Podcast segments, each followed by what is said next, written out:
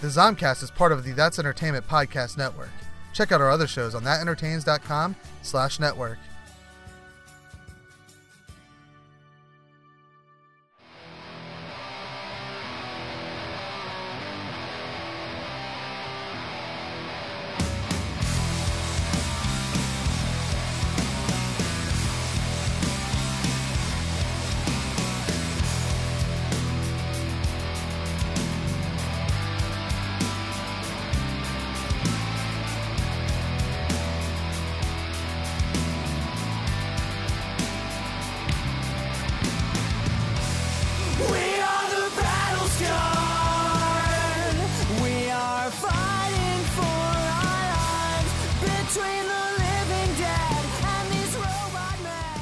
This week's edition of the Zombcast. I am your co-host Kev, joined And by I'm- I'm I'm the one who interrupts often. I'm your co-host Steve.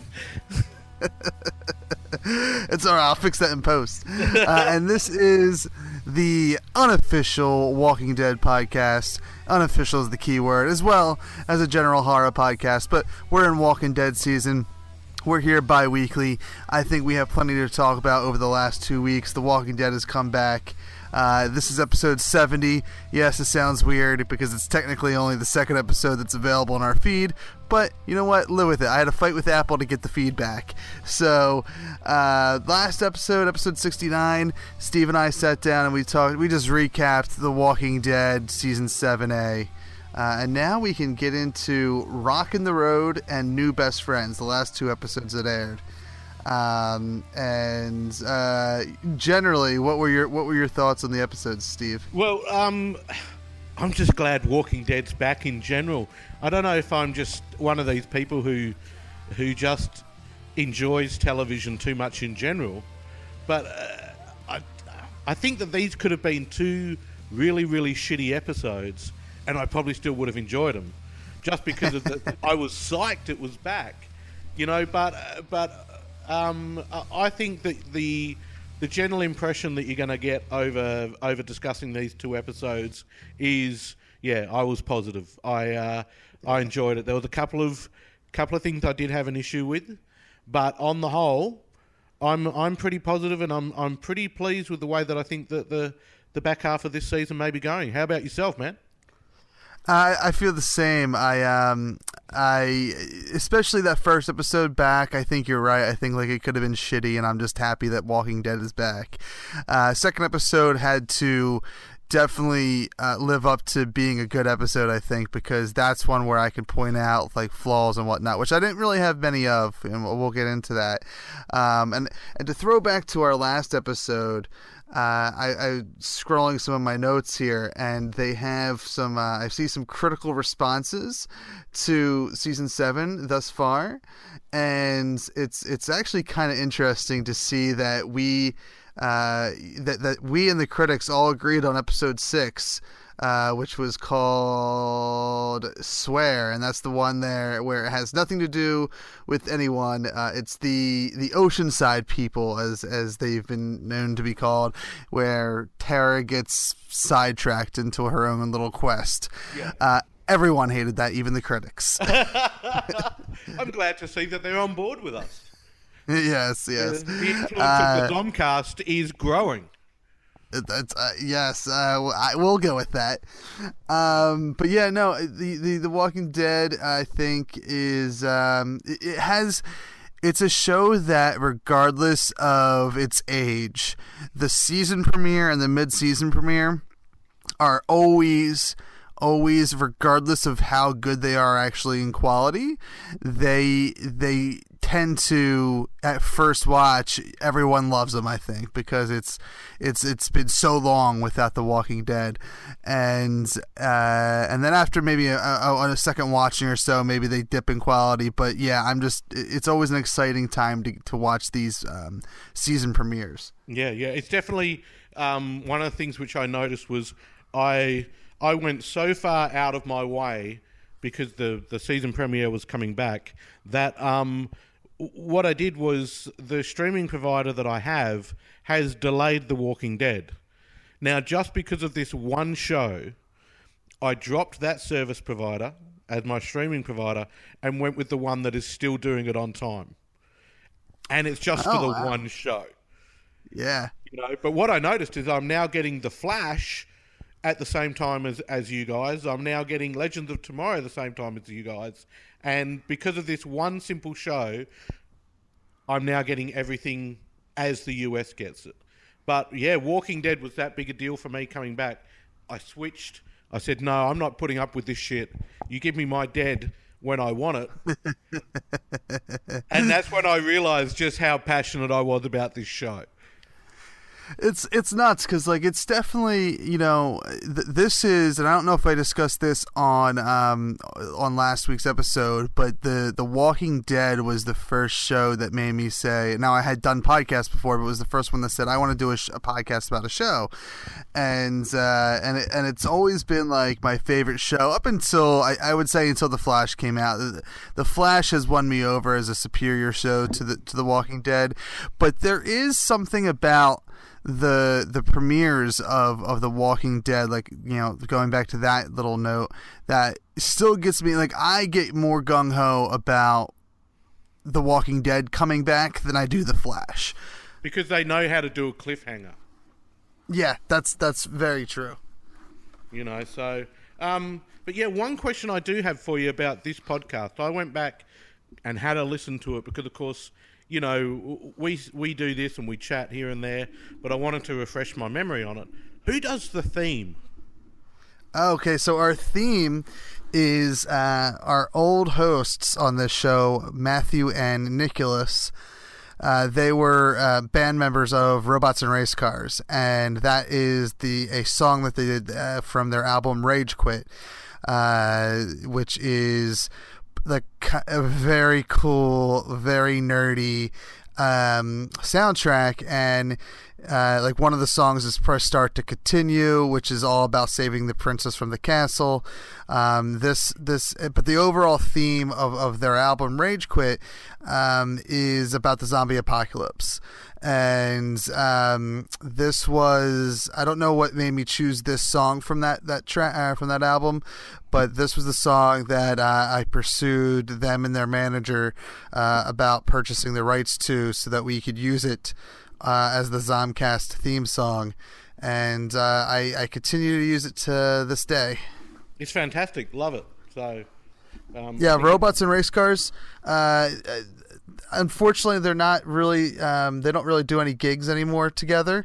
Uh, but I think you can still pick up their stuff off of, off of iTunes. Maybe just uh, Google uh, robots and race cars or Rage Quit and robots and race cars, and you'll uh, you should be able to find something out there. I'm sure. awesome.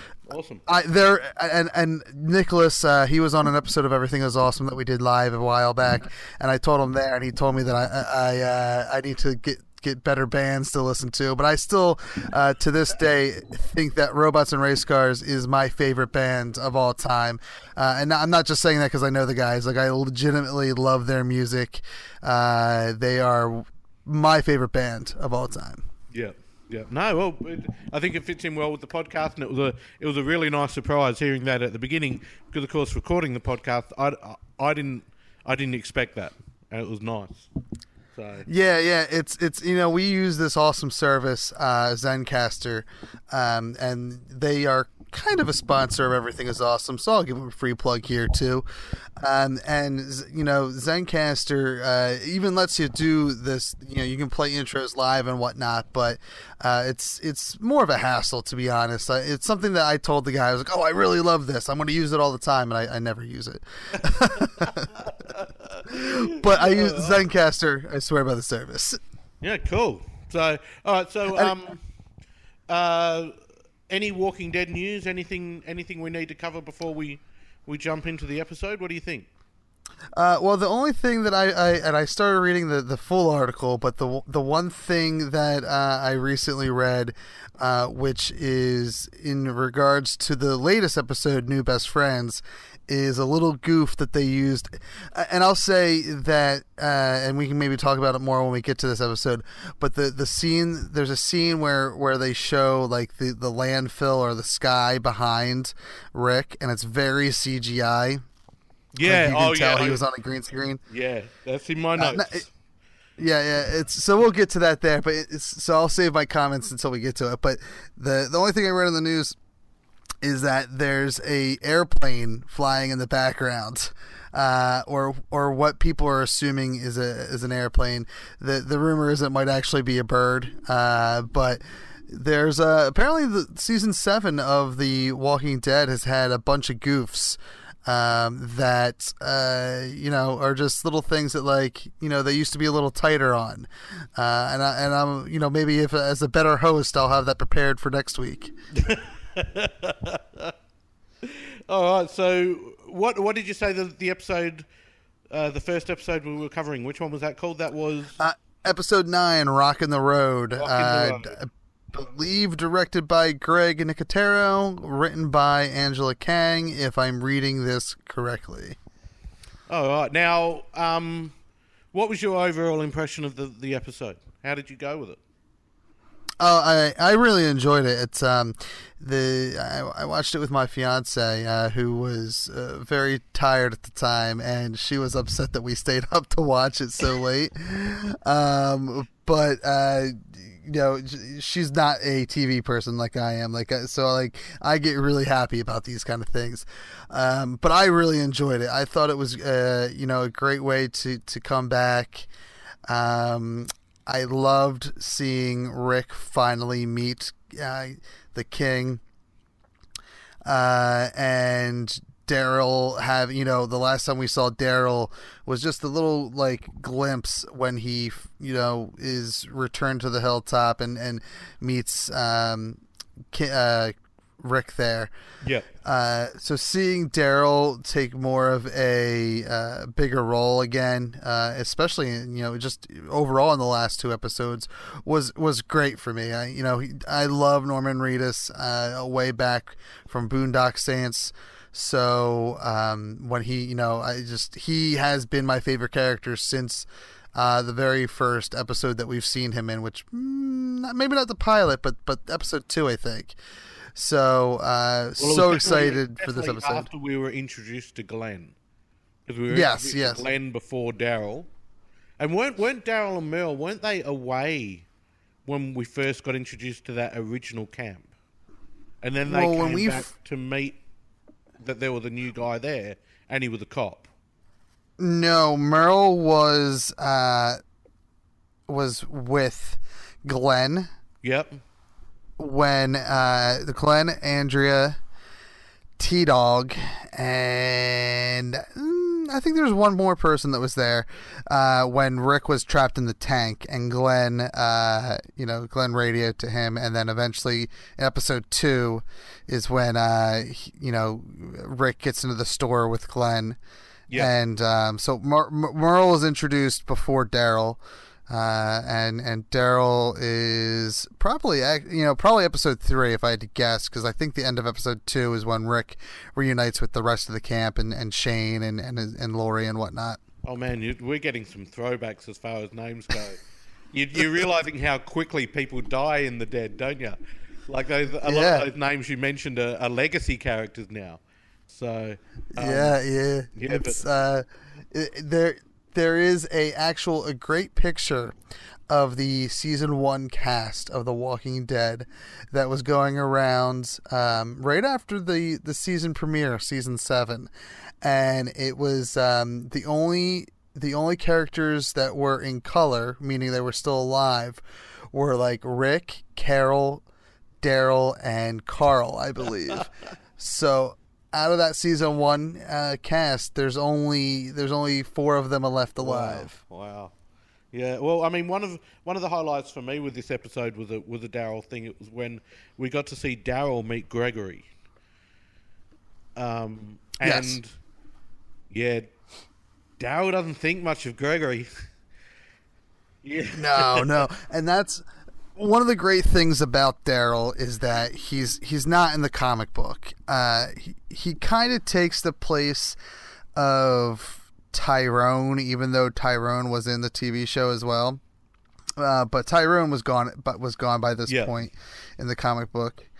Uh, but I, I really Daryl is just it's great to have him in the show because he is someone that's not from the comic book, so you you don't know what to really expect from him or or the other characters when when they interact, uh, and the story that comes from that. And yeah, I mean just seeing, uh, I mean really no one likes Gregory, uh, so uh, Daryl would be no different. No, it's uh, but it, it was it was lovely. Just that's a, uh, one of the things I enjoy about Daryl as, as well.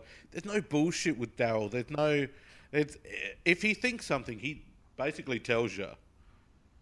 You know, there's no there's no politics yeah. behind him. It's just basically, man, you're you're a douchebag. I'm going to tell you that, and if you don't like it, well, that's also because you're a douchebag. You know, and Yeah. he goes from there. It, it's actually really kind of like yeah, since we've talked so much history while we're discussing this episode it's kind of neat seeing how people just love daryl when when he started out as a racist as a racist southern hick Yeah, yeah.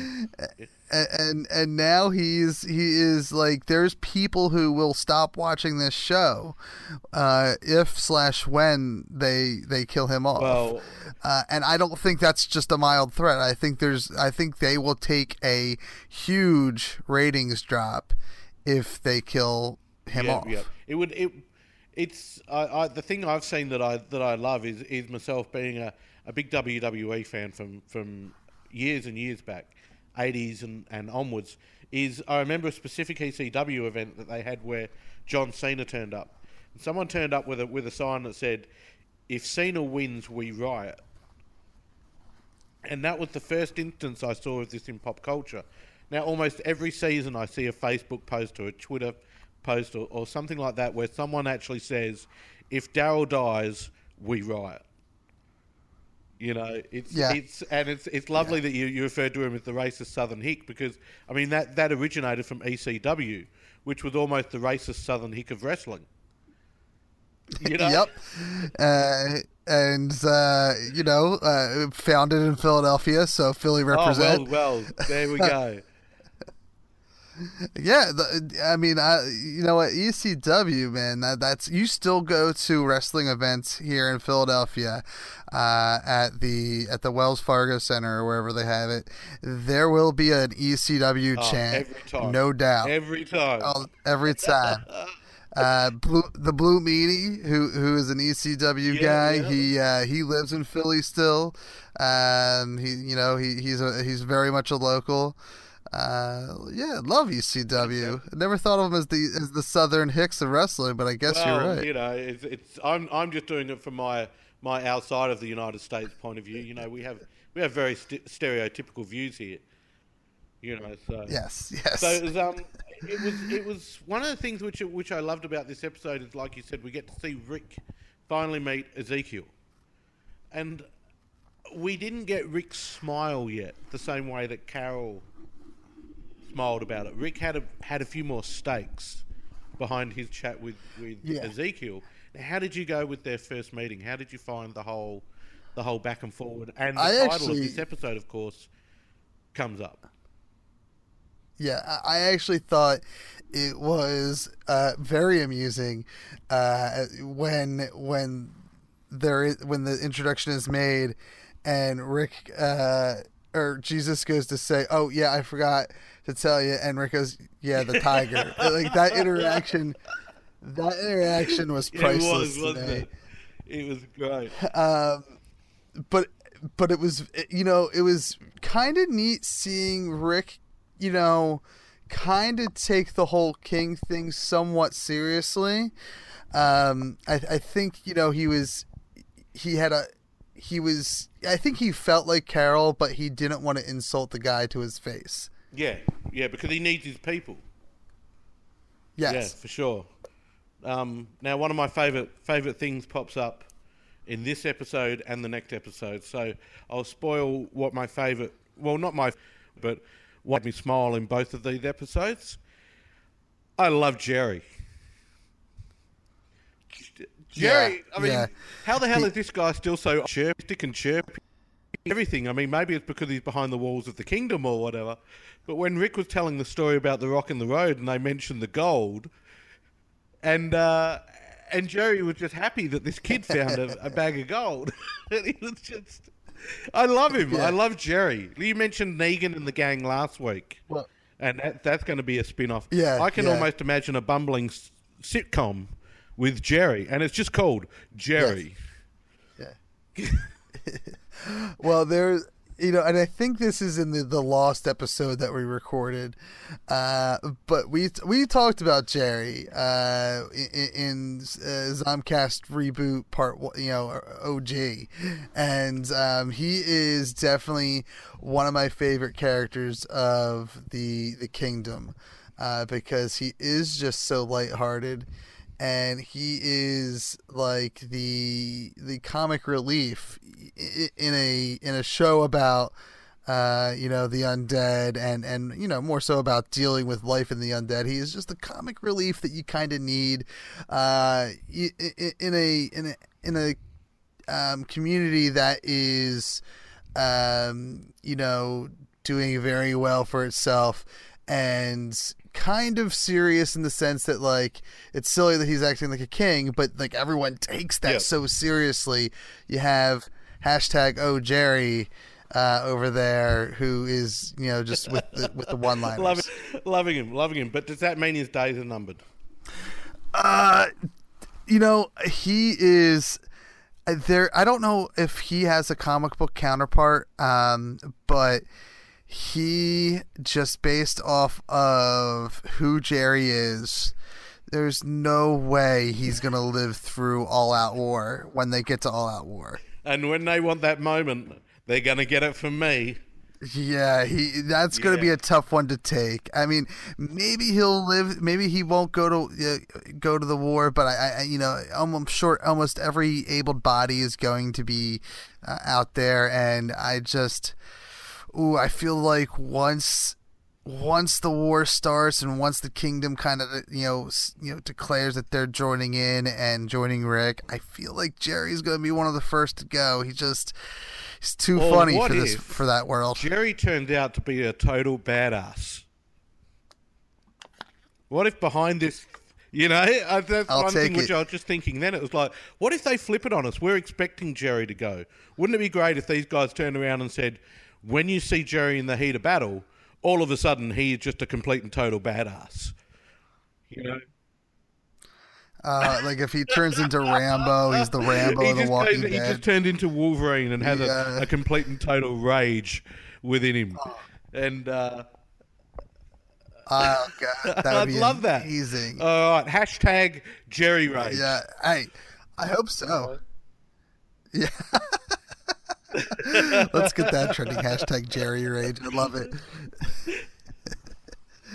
um, but yeah, I mean, this, uh, you know, and I don't know um, where you want to go from this. You know, obviously, uh, Ezekiel says he, he's going to think about it, and I actually, I'm actually kind of surprised. There's a scene between him and um, I forget that kid's name, but it's the kid that um, that Morgan is basically training with the stick. Well, is, it, is it Kevin or something? It mm, it might be. It might be. Um, but he he he has a little brother that Ezekiel is like I guess w- looking after or reading a book to or whatever. And I, it almost sounds like you know we'll, we'll call him Kevin for, for now, but it sounds like he's convinced Ezekiel to to to join the war and to help Rick. And then literally the next scene is him saying, "I'm not going to do it." Like Yeah, I like was he- surprised by that. Yeah, like I, he's he's taking right now. Like he, it seems like Morgan is you know influencing that because Morgan said that they should try to find another way, um, and and and I feel like that's gonna flip real soon. Like I feel like in you know in episode, uh, I feel like episode, the next episode here uh, uh, coming up in the in the back half is gonna be savior heavy, but um, I, I'd say in episode eleven or twelve. Uh, next time we see uh, the kingdom, I think Morgan's going to flip, and I think Morgan's going to convince. Uh, I think he's going to, you know, take. Well, we'll get to that. We'll get to the why. Yeah, yeah. I, I think it's well. See, this is this is one of the big things I wanted to talk about with this episode in particular was Morgan, and Morgan and uh, Ezekiel's relationship. Now, it seems as though Ezekiel has taken on board that, that Morgan is basically a peaceful man. Um, he's someone Yeah. who weighs up conflict. He's someone who who uh, doesn't just simply jump into killing someone for the sake of killing someone. We've we've seen him let walkers go, and I mean, uh, to me, walkers just aren't alive anymore. They're they're not a life to save. It's almost every walker you take out is you're saving a life. Um, but um, I actually wanted to touch on this subject with you. Is Morgan right or wrong? Because what what's basically being asked of Morgan is you're the man who's going to decide if we're going to go to war. So the the weight of everything as far as lives being lost, all of that kind of thing is going to weigh on Morgan as his character. But is Morgan doing the right thing by saying no, or do you think he should be saying yes because of the freedom that will come with it? Well, um, I, I think that you know the, the the way Morgan is is is right now that you can kind of relate uh, Gabriel to to him, and and he's not. It's not really necessarily a religion, but it's very spiritual, which is you know loosely tied to religion, uh, or maybe tightly tied. Uh, but th- so I think there comes a point. There's a line that you eventually get to, no matter how religious you are or how spiritual you are, that that you you need to say, and this is kind of what um, what the, the one of the, the Ezekiel's guy, I forget his name, Rick maybe or Richard. Um, he he kind of has We'll these points in in. Yeah, he has some of these points in, in episode ten here, um, but you know there comes a point where where you have to say that that yes we have to go to war and that there is going to be loss but that loss is for the greater good. So i you know i think that morgan is wrong in saying that they can't uh, they should find another way. They shouldn't go to war because it's just not you know it's not feasible. It's it's it's you know the the saviors have already you know they they have a very touchy relationship with Alexandria. Uh, their relationship with the Hill is not great. They're very hands on with them as well. And right now things are kosher with the kingdom, but things could change at any moment. Yeah, yeah. So yes, Morgan's Now- wrong. Yeah, yeah. I, I, now you mentioned um, something that we, we haven't touched on with this episode, which was um, it started with, and and my note here, uh, which we'll we'll talk about how this note comes into play. Um, my note here starts with, um, F and Gabriel up to no good again. As we see the pantry getting cleared out. Um, what were your thoughts on the on the beginning of this episode when we saw Gabriel's on guard duty? He gets this look on his face. He heads down to the pantry. He starts clearing it up, loads to, into a car, and takes off. Did you think he was up to no good, or did you think like what was the deal there? Because I thought I thought he was up to no good. My instant reaction was Gabriel's at it again. See, my initial reaction uh, was that he was being, you know, that he was getting attacked, um, and and you know that that he was until you saw him clearing everything out, loading the car up, and driving off. There was a moment where you just heard a bunch of crashing, uh, which you you know for me was an indication that someone had breached the wall and was forcing him to do these things. Now, I don't. When by the time that scene played out, I was like, huh. That's a strange move of Gabriel. So I eventually, all within that scene, I flipped from from that to how you feel, where he was a turncoat. Yeah, yeah, uh, and and Gabriel was one who I know I know they've they've written his turn towards Rick in the show, but he he was one I still never been hundred percent trustworthy on. Um, I I just always wondered would he snap again? Would it would something would an event take place where he would he would turn around and try and you know burn the whole of the the Alexandria down. Yeah, I mean, that's know? that's interesting because like you know up until really this you know from from his introduction uh to you know maybe a couple episodes after that to now he really hasn't been a huge role in the series um he he's had you know in this especially i mean in the last two episodes in the back half here he's had uh, huge, I think, impact on the story and has meant something to the story more so than he has probably since his introduction. Yeah. Um, and I, I like that. I dig that. I, I, you know, it was obviously going to be very interesting to see what uh, he was up to. Uh, you know, by the end of this episode, we see that um, he had left a note in a notebook uh, that said "boat," and and I dig that. You know, uh, Rick was. You know, he believed in in Gabriel, uh, and I didn't. I I had thought maybe he, Gabriel had a master plan that he thought uh, you know, I'm going to take this stuff. You know, by the end of the episode, I thought, I, I still didn't think he was basically kidnapped. I thought he had a plan of some sort. Yeah, by Uh, the end of it, I'm I'm on board with you. I thought he knew, and and because of course, at the end of the episode, we get the people surrounding Rick. I almost thought that that this was a thing Gabriel was aware of, and was leading Rick to.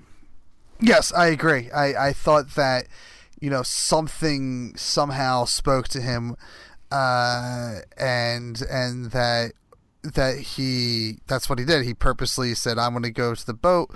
Uh, because I know that that's you know that the trail is going to lead Rick to where he needs to be to find this new group uh, that will you know hopefully help us in our battle against the saviors.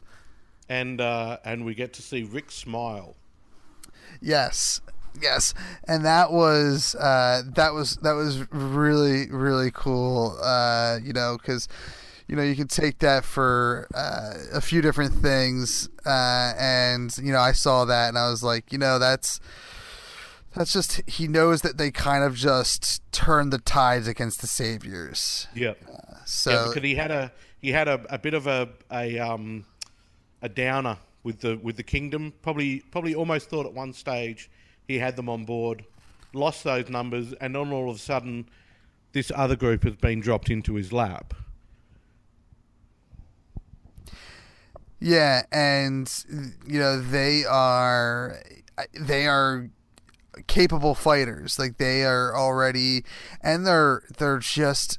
And, and we don't really see that in this episode. We kind of get to see it more in the next episode in New Best Friends, but they are they are savage. Like they aren't, you know, they're not the hilltop. Um, they're not the kingdom. They are more like Rick's group, which isn't, you know, isn't even really Alexandria. Alexandria is more like the hilltop, but Rick's group within Alexandria are battle worn, and um, it seems like at first glance the scavengers are battle worn.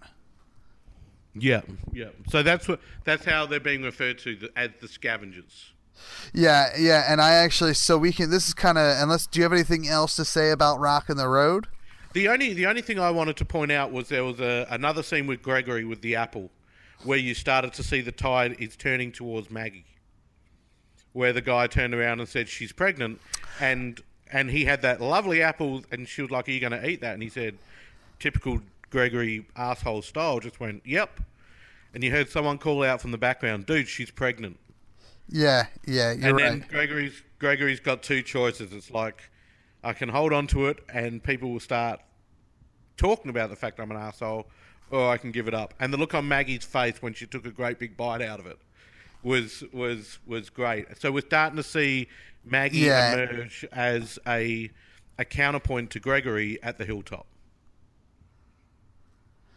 Yeah, and we have uh, about one, two, three, four, five, six, seven episodes left as far as you know after Rock of the Road, and so we have within seven episodes. I you know it is my hope that that by the end of this season, we are still not into all out war. Uh, we are maybe get, maybe the, the, the battle cries have been been shouted, but like I'm hoping that by the end of the season, Maggie is finally in power. Like that's going to happen in one of the last episodes or two, uh, and there's going to be a standoff. You know, standoff between Rick and Negan. Fade to black credits, and we and we're we're ready for season eight uh, with all out war. That's uh, uh, this is something I think we touched on last episode. Is is this the back end of this season has to be the build up to all out war. There's not enough time now, especially even with these two episodes. To you can't Negan's been built up too much. You can't just suddenly be able to eradicate him in in this time. Now you've got a better count on these episodes than I do. So I've got one question for you that isn't about this episode or the next do we hit episode 100 in this season? That is a good question.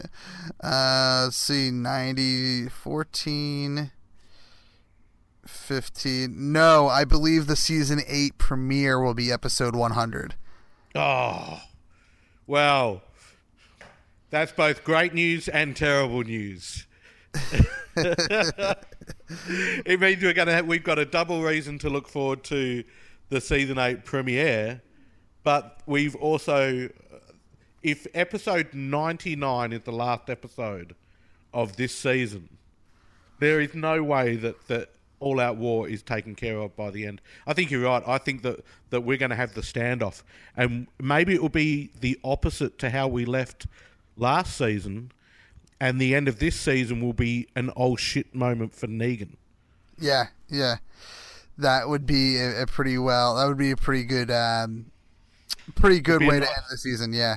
Yeah, it'll round it all off. It'll round yes. it all off nicely. But but no, apart from saying that I I, I enjoyed it. I, I thought this was a great return. We got to see because Rick said things are going to change. Um, we got to. Um, is this the episode where we got to see the, the, the carnage with the zombies with the the wire between the two cars and the, the stealing of the explosives? That was uh the, yeah the stealing of the explosives was this episode. It was it was um uh, a rock and a road place. It was on their way back from the kingdom. Uh they and so that was that was pretty epic. Uh, you know and who yeah they stole explosives whatever. That that's cool i guess. The yeah, yeah. the scene of rick and uh, michonne in the cars driving in sync with one another and that cable between them that scene yeah. was pretty awesome. Yeah. Now I didn't know if if uh, the trap which was set by the saviors that was simply a tripwire trap, wasn't it? And then Michonne and Rick realized, hang on a sec, we can take this to the next level. Yeah, well, so so I think so. So that was a tripwire for the horde. I guess the saviors knew the horde was coming, and they set that up to help protect the the rest of their communities, like Alexandria, the hilltop, and whatnot. So I mean, you know, as as much as they are, you know, a holes, they are looking out for everyone else. They are taking care of business for everyone else. Um, and then they decide to, you know, the, the game plan is to steal the dynamite, move the cars back so it doesn't look like they, they moved anything, and then let whatever happens happen. The, the cars will block the, the, the zombies from, from everything. Um, yeah. And because the rest of the group can't get those cars back in place, Rick and Michonne think quick on their feet, and they just do enact that crazy plan of you know, cutting all these walkers in half, and it was glorious. It was and, fantastic, wasn't it? Yes, and and you know, luck be on their side. There was a few pieces of dynamite that uh, Rosita did not like, so they left them behind.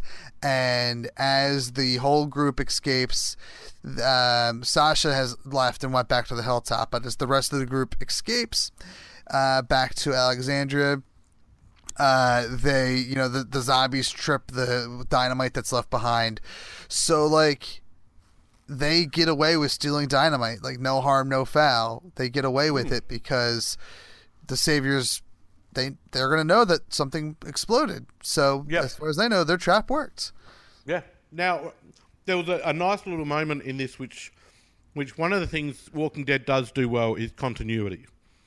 Um, we get to hear Negan talk about the fact that Fat Joey's dead. Oh yeah, yeah, sad, yeah. The sad thing about that is now that Skinny Joey is just Joey. yeah. It was almost like a it was almost like a fucked up eulogy, Yes. you know, about about this guy. But that obviously ties into Daryl escaping. Yes. Then we get um, we get the news over the radio. Go check out that town, turn it upside down, and see if he's there. So we know that the the saviors are now heading back to Alexandria, and it's specifically for one reason, and it's for Daryl, which is lucky for them that Ezekiel offered Daryl asylum because Daryl was dead set on going back to town. Yes. And So there and, were these lovely tie-ins with this episode, which were just everything kind of just fantastic jigsaw. All the pieces were falling into place. Yeah, and that's actually, you know what, very a very interesting point. That's something that I, I, you know, kind of take for granted with The Walking Dead. It's not something I usually like. I, to be honest, like it didn't even click to me that like all these pieces were being set up in different, you know, in, in an out of sequence to tie up with a you know a ribbon at the end of the episode. Um, and it's uh, yeah, so they did a great job with that. That's something that they must do well on a regular basis because it's something that I never really even initially think about in an episode. It's not something I'm looking for because I just it's it's it is I think um, you know there's some episodes that are written poorly, but overall it is a you know a story that's being told really really well. And to tell a good story, you have to have those neat little ribbons of continuity in there. Yeah, yeah. There, there's no, especially with Negan, there doesn't seem to be any wasted time. There's a reason and there's an explanation, but there's no exposition. You know, we know that they're heading to town because of this tiny little throwaway that Fat Joey's gone. Daryl slaughtered Fat Joey, so it all it all ties in with the previous episode from from from Daryl and and the whole thing. Um, and what's what's that um what's that political term? Plausible deniability is what Rick had Yes. When they turned up into town. Yes. You know, um, because of the fact that Ezekiel offered to take Daryl, and until that point, it wasn't something Rick had thought about. But then when Ezekiel brought it up, it was like that's a great idea. Yeah, yeah, and and it you know as much as Daryl didn't want to stay, you know, uh, Rick was right. Like that's that's this is the smart play. This is the, our only move at this point. Yep. Yep. So, well, I, I mean, apart from that, there, there's not really. I'm sure that there probably is, but but there's nothing else I can think of as far as um, this episode goes. Yeah, I I, um, th- I think overall this was uh you know just a great episode to come back with. I, I don't think it was I don't think it's one that uh, you know I'll go back and rewatch in in, a, in year, years from now and say, eh, this one was so so. I think it's one that I'm always going to enjoy. Uh, you know, it gets a it gets an A plus for me. Um, a- and it ends literally in, in, in the perfect way to segue to New Best Friends, episode 10 of this season, uh, directed by Jeffrey F. January and written by Channing Powell. Um, and it, and it, uh, well, you know, you take way better notes than me. I'm because because I don't take notes. I look at Wikipedia for my notes.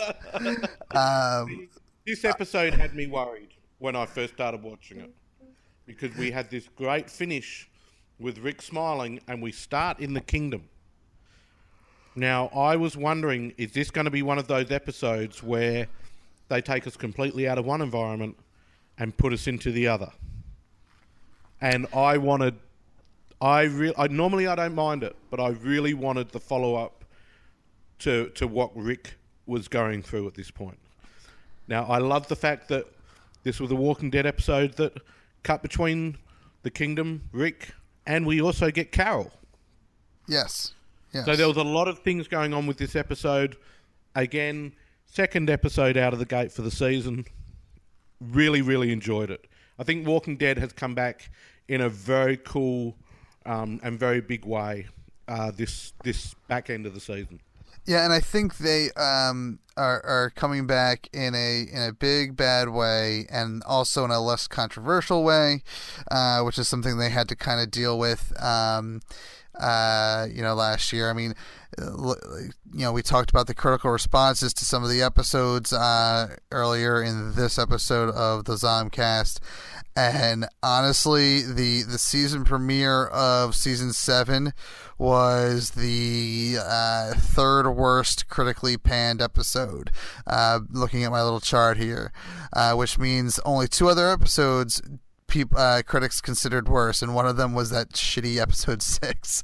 Uh, and I You, and mean, you mean just for that season? ju- just for this season, yes, yes, just for season oh, God, seven. I was to say, if that's overall, we've got some critics to talk to. No, no, just for season seven here, and and I. I, uh, I would disagree. I enjoyed I enjoyed the, that season premiere, but we've we've talked about why that one was an issue in in, uh, in Yeah. '69. So let's let's concentrate on new best friends. I actually really dug um, the the scene there with the kingdom waiting for uh, the saviors to come get their their um, their goods. And I, I mean I, I thought I'm, I'm still shocked. I thought that was going to be the moment. Uh, you know I, I not obviously killing anyone uh, from the saviors but I thought after that you know uh, when they were back in the kingdom when, when Ezekiel chatted with again we'll call him Kevin for now but I thought that was going to be the moment. I thought they were going to Ezekiel was going to to say okay let's let's get word to rick we're in uh you know because because that scene proved exactly what rick was was saying in the Yeah. previous episode where you know things are good now what's going to happen when they're not yeah, and you've got a you've got a dude who one guy who has a personal problem with Richard, and that one personal problem because of the previous meeting is what escalated this whole thing. There's no, you know, there's, holding grudges. There's no forgive and forget with the saviors. Now, as these grudges build and build and build, we haven't seen Negan at the at the kingdom yet. I think the turning point will be when Negan turns up and says, "Give me what's mine," and something goes awry. Now, you can almost be guaranteed that Richard is going to be part of that because he's sick and tired of the of the whole thing. The thing I thought would turn it is they took Morgan's stick.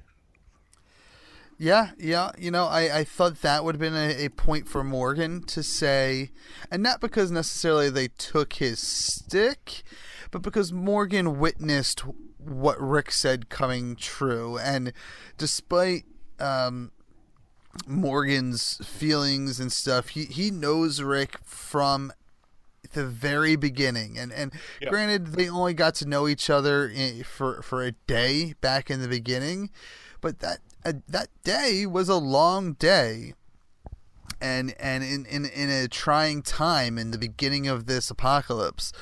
So you know they they they've known each other forever and i thought that that would have been the the the, the indication that you know what rick's right. You know we we have to you know, prov- like we if we let this go, the saviors are going to harm more people here at the kingdom. Yeah, and and the one thing that I would never want to have happen to me in this zombie apocalypse happened to Morgan in this episode. Daryl walked away from him disappointed. Yeah, yeah, When Daryl walked away and he was just kind of shaking his head and just turned back and looked at him, I just thought, oh man, Daryl's disappointed in you. Yeah, You know, that's the worst thing that can happen in this world. Don't let Daryl be disappointed in you. yeah. I mean, and and it's Daryl has become like, you know, uh, maybe not a moral compass, but almost a moral compass uh, uh, of I was going to use that exact expression, man. You you referred to him earlier as the, the racist Southern hick, but he is now the he's now the moral compass for this world. Yeah, yeah. I mean, and and he's because I mean he's probably had the biggest character growth I think out of anybody, and and I mean it's easy to do when you only have four characters from season one, uh, five I guess if you count Morgan.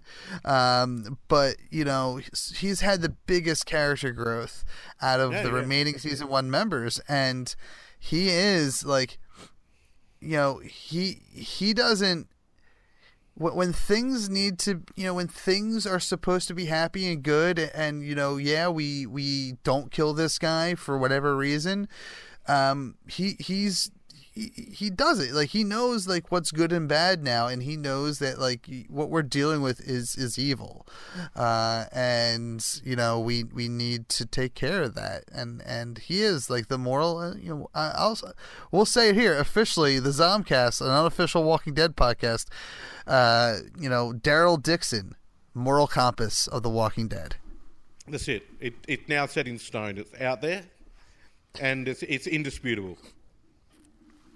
That is accurate The bang stamp. It's in the book. it's in the book. it's That's it. it's hashtag moral compass there you go. Hashtag moral compass and hashtag Jerry Rage. we got the we got the two we got the two going Yes, on, but it's it, it is true though because really Rick has just taken his his role as an authoritarian to a different level. So he was he was a, a police officer. He was used to keeping order. He was used to enforcing law. He was used to not not in a in a vigilante way, but he was used to dispensing justice. All of those kind of things. Daryl is a complete 180 on who he was. Yeah, no, that that's accurate. Uh, you know, and and I mean, it's it's you know we got Carol who is also kind of a complete. You know, she's had a lot of character growth. If anything, she's actually kind of reverted. Um, if we've seen anything in this episode, like she's. Uh, I mean, and and this happens near the end of the episode. Um, you know, Morgan's you know tells Daryl uh, uh, that if if uh, you know Carol knew what happened, uh, or Daryl tells Morgan this, you know, then she would she would have she would be here telling Ezekiel, "Let's go to war," and Morgan says she doesn't want to be that person anymore, and and we get that scene where Daryl meets up with Carol, which is very sweet because these two have you know, wh- whatever relationship it is, you know, I think it's just a deep personal friendship. Uh, that you know, as soon as they, as soon as she opens that door and it's Daryl standing there, you know, it's like you, you know, you feel just like the both of them, like you just swell up with emotion. I did. I uh, choked up. Yeah, I actually, literally, I sat here, I was watching it, and when she opened the door, I knew it was going to be Daryl because it was that, you know, someone else has come. Oh, she thinks they've come back again with more cobbler, and you get Happy Jerry handing the cobbler over to to Carol. I loved how happy he was giving her the Yeah. giving her the cobbler, and then she accepted it, and it, he almost skipped away. yes, You know, loving loving Jerry. Can't wait to see hashtag Jerry Rage. And um, you get that, that moment where it's a knock on the door. She thinks, oh shit, just leave me alone. We know it's Daryl. I was prepared for it being Daryl. But when they both saw each other, I'm almost doing it now, just just thinking back to it. it w- I got choked up when those two saw each other. There was the moment, and you could see the look on the face with Carol was almost going to be like, "No, I'm going. to He's the same as everyone else. I'm going to tell him to get lost." yeah, But when the moment came for her to do it, it was Daryl. She couldn't do it. She just lost it, and they had that great moment together on the porch. You know. yeah, And um, Daryl just strikes me as a little kid when he's dealing with uh, with Carol. You know, the, the, it was almost in the, the body language and the and the hug that he gave her. It was almost like a, a little kid giving his giving his mother a cuddle. yeah, But there's something more to that, like you said, a deep personal friendship. yeah. And I love the fact that they never put these two together as a couple because it did look like it was going that way for a bit. Yeah, yeah, and then it looked like really weird when he, they were going to put him with uh, with Beth, uh, Emily Kinney, because Oh, uh, yeah. that that was a that was a weird weird turn that it took uh, back in season that was was that season six? Has has Beth only been gone a year? It's either season six A or season five uh, B or something It like was that. a cliff. It was a cliffhanger where he walked out with her body for sure. yeah, yeah, yeah. Because then you had Maggie dealing with it for a while Yes, yes, yes. and all that. And that was another great character turn, which I didn't enjoy Beth. But then once they got her in the hospital and she was with um, Mini Chris Rock from Everybody Loves Everybody Hates Chris, um, I I really, really got attached to that character, and then, of course, what happens every time you get attached to a character in the in the Walking Dead? They're gone. Yep. I agree with you. I, she actually that was uh, a, you know no, she never really bothered me. You know what? I I enjoyed her when she did start hanging out with Daryl. Uh, like the, you know, one of the big turning points for me was, and and it, it may have been before this moment, but this was a big moment for for Beth. I think was her and Daryl setting fire to that cabin and flipping it off. Uh, Oh, yeah. That was like a huge moment for me. Where I was like, oh yeah, I love Beth. Yeah. Um, so there so so there was a you know once she kind of separated from from uh everyone and it was just her and Daryl like you know going on their own little like spin-off show uh that was when uh, I really started to enjoy that character, and Yeah. and I was very disappointed in that was in that being the character that that, that bit the dust. But, I, Um, but I tell you what, she went in a fantastic way. I was upset when she went, but the way that she went was just ah, it was just written so well. Yeah, yeah, You know, I think maybe this is an episode we we need to we need to do at some point as well. Is where we go through the deaths of each character, and whether it was a good death or a bad death. Ooh, that's going to be like two episodes. There's no way that's a single episode. But I think it, it, it maybe it's something that you know we we do at some point. Yeah, no, that's, that's I agree. There's a lot of deaths to, Um, to talk about. You know. Yeah.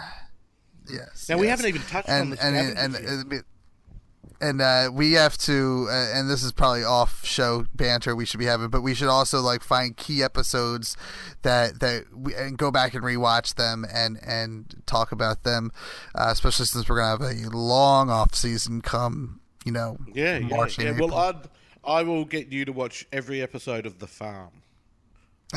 I've watched every episode of The Farm, and I'm not doing it again. So, um, Um, I'll Yeah, watch the get- Sophia episode. That's about it. uh, so if we get back on onto the episode, because we we do end up just having Walking Dead general chat, don't we? Yes. Um, how did you find the scavengers? We've now been we're introduced to them. We we see their their junkyard. We see everything that's going on with them.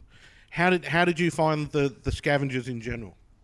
Uh, you know, I, I enjoyed the you know every scene with them. Basically, um, they're very creepy, um, and but I really I dig and I, and it's weird for me to make this analogy because I, I've never uh, never watched the, the, the series, but uh, they give this really awesome like Mad Max vibe.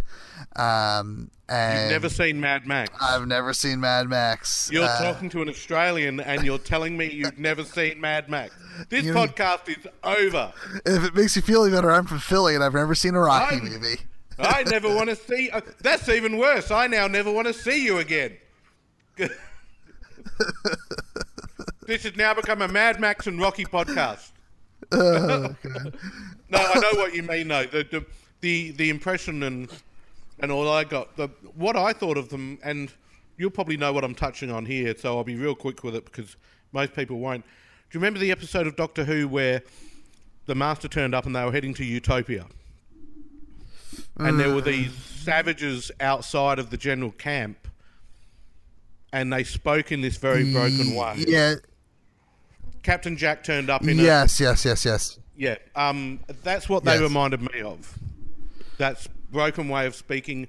Um, the the zombie itself, the gladiator zombie, Yeah, that was that was uh, a cool visual. that was very very awesome. Uh, That was great.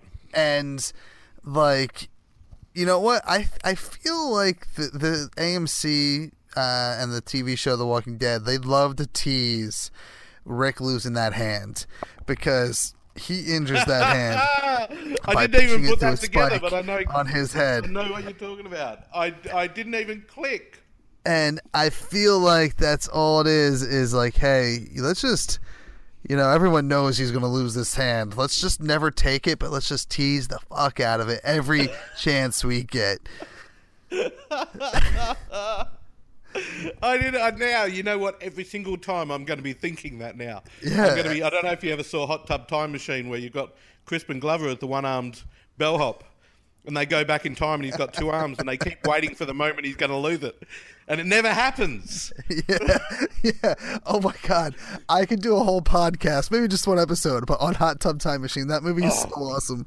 oh man and let's not start talking about it because we're both on the same page that's one of that's, the, that's all i can think of when you just mentioned teasing the, the loss of the hand is happy crispin glover back in the 80s waving at people ferociously you know?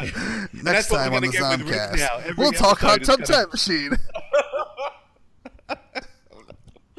those uh but yeah i can see what you mean now. There've been a lot of of stuff. Even even the rick having to to potentially cough, cut off carl's. Yeah, yeah. Yeah. 100%.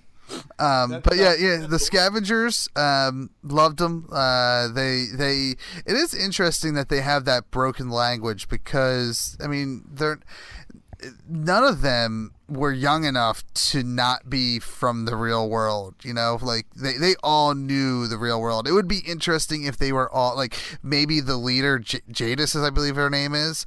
Um, maybe she was like her and maybe like you know her little small posse were all like the elder uh, people that spoke normal and then everyone else was like figure i feel like we're about uh, at least four years deep into the zombie apocalypse as far as the Walking was Dead timeline's concerned. what- what that It's like, yeah, I, you know, and I think there's an answer out there somewhere. It's hard to tell because, like, do they go in real time, which probably has only been like a few years, or do they go uh, to keep up with Carl's real life age and growth spurts? Because the show is seven years deep, but I don't think the timeline is. But it would be interesting if if the rest of the scavengers were, say, a bunch of like preteens, because you know they all that would have been like you know we were just little babies when the when the apocalypse happened. And now that we're learning how to fight you know there was more focus on that than how to speak proper english. Yeah Uh, like they like they were a kindergarten age or something where the development is just coming just coming forth. Yeah and i mean i guess it would have been weird to have an army of kids so i guess i see why they didn't go. That's why i don't write for the show. They they they were right. I am wrong. Yeah then it would have been mad max 3 because that's what happened in uh, in that one. So but it's it's it's really it's interesting. Like you said though i i hadn't kind of thought about the timeline itself but i was thinking about the broken speech. It's like why is there this broken speech? There's suddenly now just with these people become an economy as far as what they can say and what they do say and what they don't say.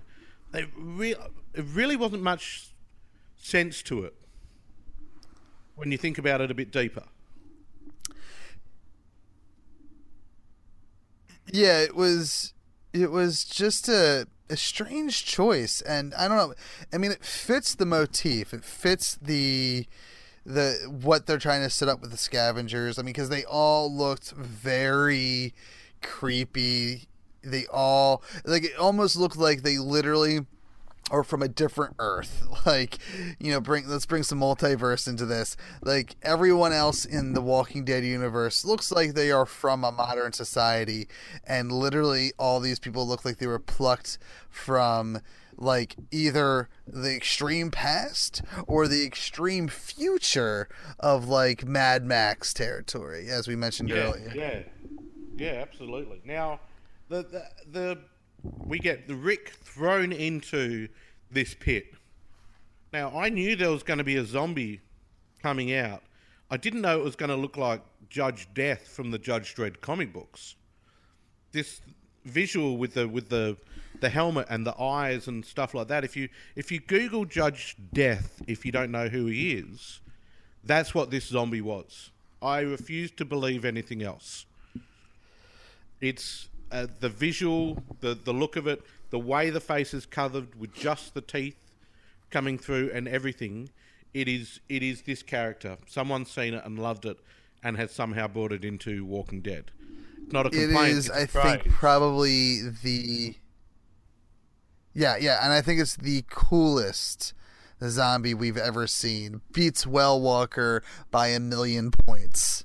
Oh, man. And how much of a beating can Rick take? I tell you what, I get a, a paper cut and my fingers in my mouth, and I'm like, oh, you know, looking looking around the house, hoping my wife's home so I can go, look what I did. Yep, You yep. know, he's got a hole in his hand and his leg scratched up, and he's still, with the help of Michonne, though, able to take this zombie out. Yeah, and and and that's the the point uh, that they they prove to the scavengers is that we as a team can make anything happen. If if you tell us what you need, we will get it, and then you can help us because we as an overall team between all our communities can can win. We can get rid of the saviors because trust me, they're they're not here yet, but they'll come for you whether it's today or tomorrow or, or a year from now, the, the the saviors will come for you, and you'll be able to do nothing about it unless you team with us now. Yep. Now, uh, was one of the things they were trying to allude to was maybe the kingdom kingdom doesn't believe there's anything that Rick's group can provide to them. Maybe the, the kingdom think they're bulletproof at the moment as far as the saviors go. But this group, although considered to be probably more primitive, more savage, less educated, were able to see what Rick's group has to offer the future of this world. Yeah, uh, I I think the kingdom. I, I just I think the kingdom is is happy with where they're at, and they don't want to. They feel like if they stir the pot, they're going to lose innocent people in their. ki- I mean, and and most of the people in the kingdom don't even know what's going on, so that that it would be a huge shock to the, the to these um the the citizens of the kingdom, you know, to say, hey, we've been dealing with these these saviors, uh, giving them our our goods so that they wouldn't kill us. Um, I think it's just that there's a lot that you know, maybe even a political reason from from the king why he doesn't want to get into it. But um, you know, I, I like I said, I think within the next few episodes that's going to change. I think we're going to have a much bigger army than the comic books had because you're going to have four kingdoms now or four communities uh, joining forces rather than just the three. It's it's it's uh, yeah, and who knows? Maybe the TV show because maybe the the, the, the involvement of the scavengers is going to replace the kingdom. Maybe the kingdom doesn't get involved at all. But I I, I find that hard to believe when you have a motherfucking tiger. Uh, you're not going to let that thing fight, you know? Yeah, yeah, you've got a motherfucking tiger. Damn straight. It's, it's, it's, there's certain things. We've got Jerry and we've got a tiger. The kingdom is going to win on their own. You know? Yeah, I mean, I, I feel like you know, hashtag Jerry Rage and the Tiger uh, is is the, the the real spinoff that Yeah. that we're dying for. Yeah, Jerry and the motherfucking tiger. Netflix exclusive. oh, yeah, 13 episodes. Guest starring Daredevil. Um, so uh, I think the other one of the other important things to mention on uh, about new best friends before we wrap this up uh, is Richard's plan. Uh, you know, Richard. You know, to, to go back to the beginning of the beginning of the episode, is uh, you know training himself with a bow and arrow because you know he's not going to be able to have a gun around the saviors anymore, so he needs to know how to shoot a bow. That starts the conversation between him and Daryl, who are very like-minded. They both know what needs to be done. However, Richard takes that to an extreme, uh, and and this is what actually sets up Daryl to go visit Carol. He takes that to an extreme by basically saying, "This is how we get Ezekiel to join the war. We get the saviors." We, we, we, we set up a trail of, of weapons to Carol's cabin so that when we kill these saviors, the saviors go to Carol's, Carol's cabin, kill her, and Ezekiel wants to fight back. Um, which you know, so th- this kind of goes back to you know your your question about Morgan was he, was he right in what he wanted to do? This is a very you know this is a a, a decision uh, you know moral or immoral decision that has to be made. Is the life of one worth the the life, you know, saving the lives of the many. Um, and so, so I'll pose the question to you: Where is Richard right in this? Well, we've now got a hot tub time machine, Rocky, and Mad Max podcast going on. Now we've got a Star Trek podcast going on because you're asking me, do the good of the many outweigh the needs of the few? Where we got the Star Trek Two thing going on, which which is a fair enough question, does it?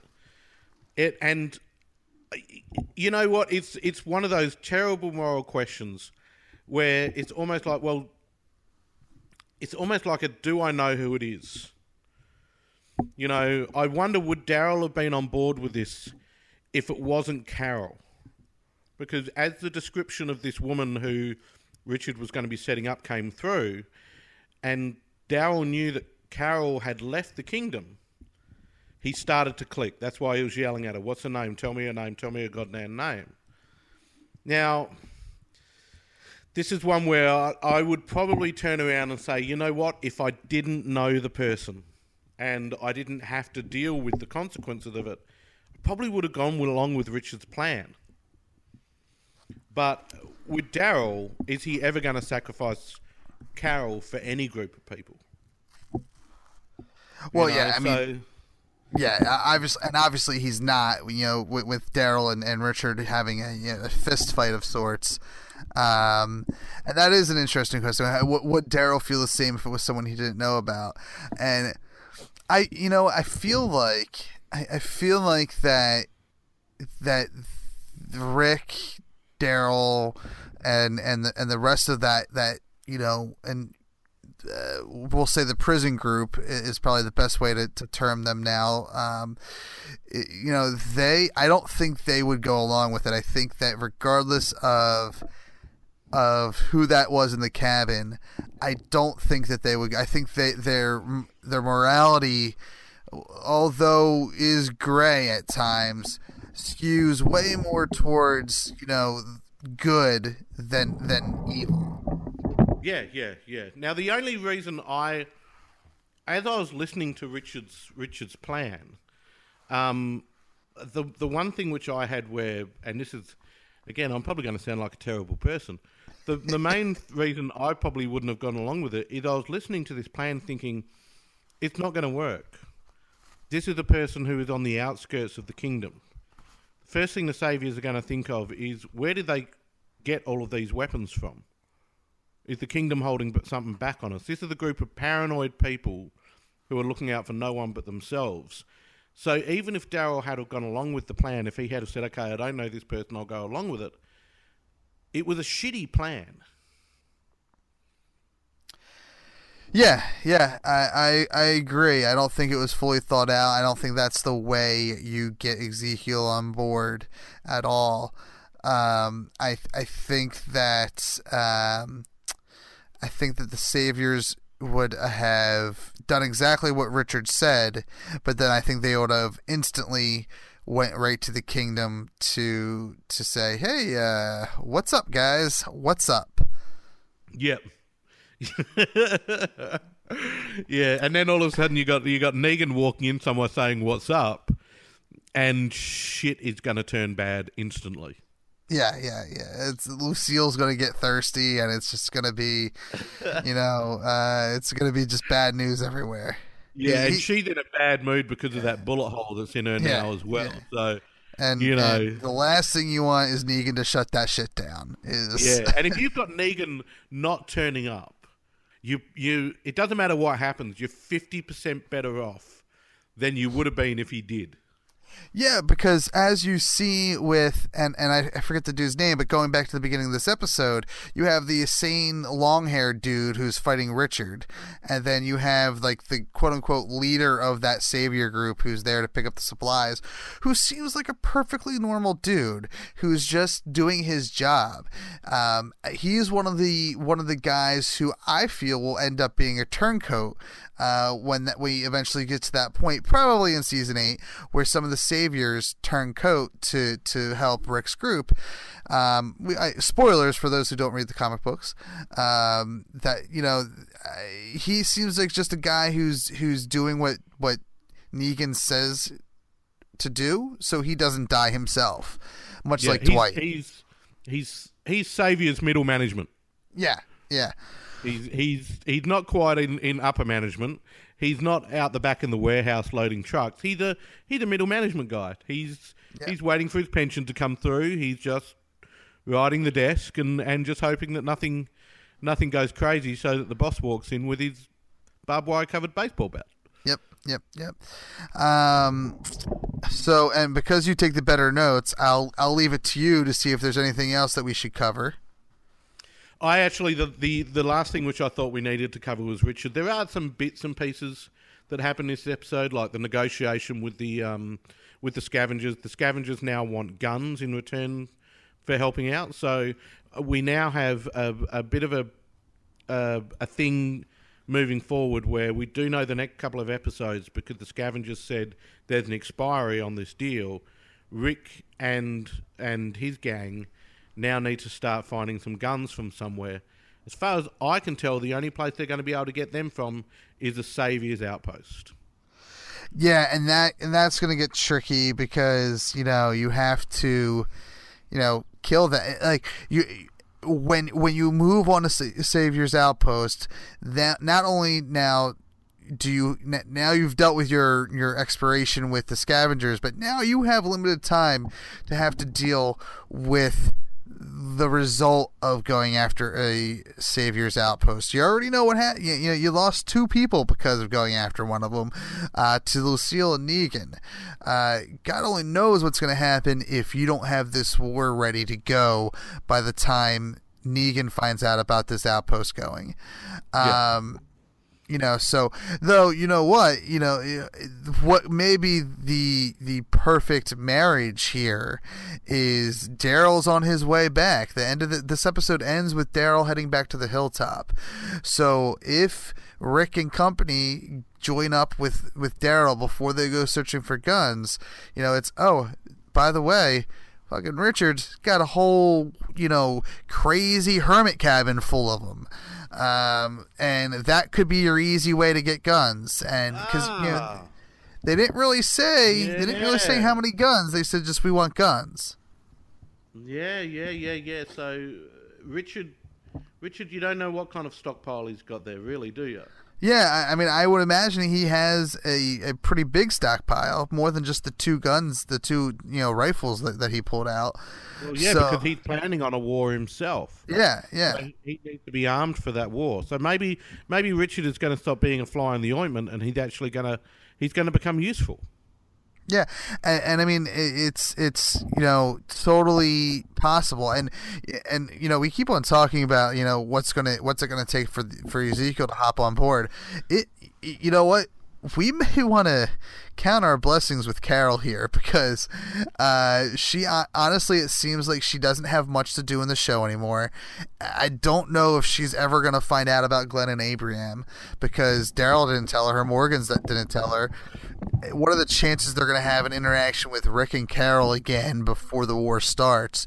So I mean, it, you know, as shitty as it is to say, uh, and as much as I hope Carol lives, we could see the end of Carol by the end of this season. Because honestly, unless something happens that will trigger Morgan to to tell the king that they should go to war, um, I, I don't think there's anything else that would change Ezekiel's mind. Uh, he already saw, you know, the the saviors, you know, beat up Richard over over something silly, essentially. Uh, you know, what's it going to take? A, a, Richard's death is no, I don't think so. I, I don't think Richard's death uh, would be enough for him to go. I think it needs to be Carol. See, I, I what I was thinking is they're focusing on like Richard focused on Carol. Now sometimes sometimes The Walking Dead does this magician distraction thing where you're looking at this hand, but you should have been looking at this hand. Now I almost feel bad now for not knowing his name, but Kevin keeps going out on these missions. Oh He's- yeah, and he's already he's already shown his aggressiveness to the saviors. Now, if he goes, and now he's got the younger brother as well that Ezekiel is also close to, maybe it would also be respectful of me to learn his name. but it could be it could be Kevin. Kevin and Kevin too. Yeah. but uh, that's who I was thinking. I was thinking he's going to be Ezekiel's tipping point because almost as soon as you were introduced to Ezekiel, you were introduced to him. Ezekiel's training him up so that he can become part of the kingdom and do these drop offs and, and all of that kind of thing. If he goes and he leaves a younger brother behind, it's basically on Ezekiel's head. Yeah, you know what? You are the Mark Bernard in this week because that is genius writing right there. Yep. Well, So- all, I, all I got to do now is, is is quit my job and find a real writing job, and and uh, and I'll be the real Mark Bernardi. So There you go. it's um, Um, but yeah, that's that's the angle I was I was thinking of was was that's where that's where it's going to go. But are, are we moving forward in the next couple of episodes? The one thing I don't do is I don't look forward. Um, I'm not big on spoilers, and, and that's maybe one of the reasons I stopped reading the comic book. But are we are we going to be getting into some savior territory moving forward? Because they've been very quiet these Yeah. past couple of episodes. Well, well, based off of like this is what happens next week. Um, the preview for next week, which is um, so that, so you know this is a bi-weekly show, so we'll be the next time we meet, we'll be sitting down to talk about episodes eleven and twelve, hostiles and calamities, and then uh, say yes is episode twelve. Um, uh, the next episode, episode eleven, is episode eleven. Is, it. what's that? I'm loving the title of that episode. Say yes.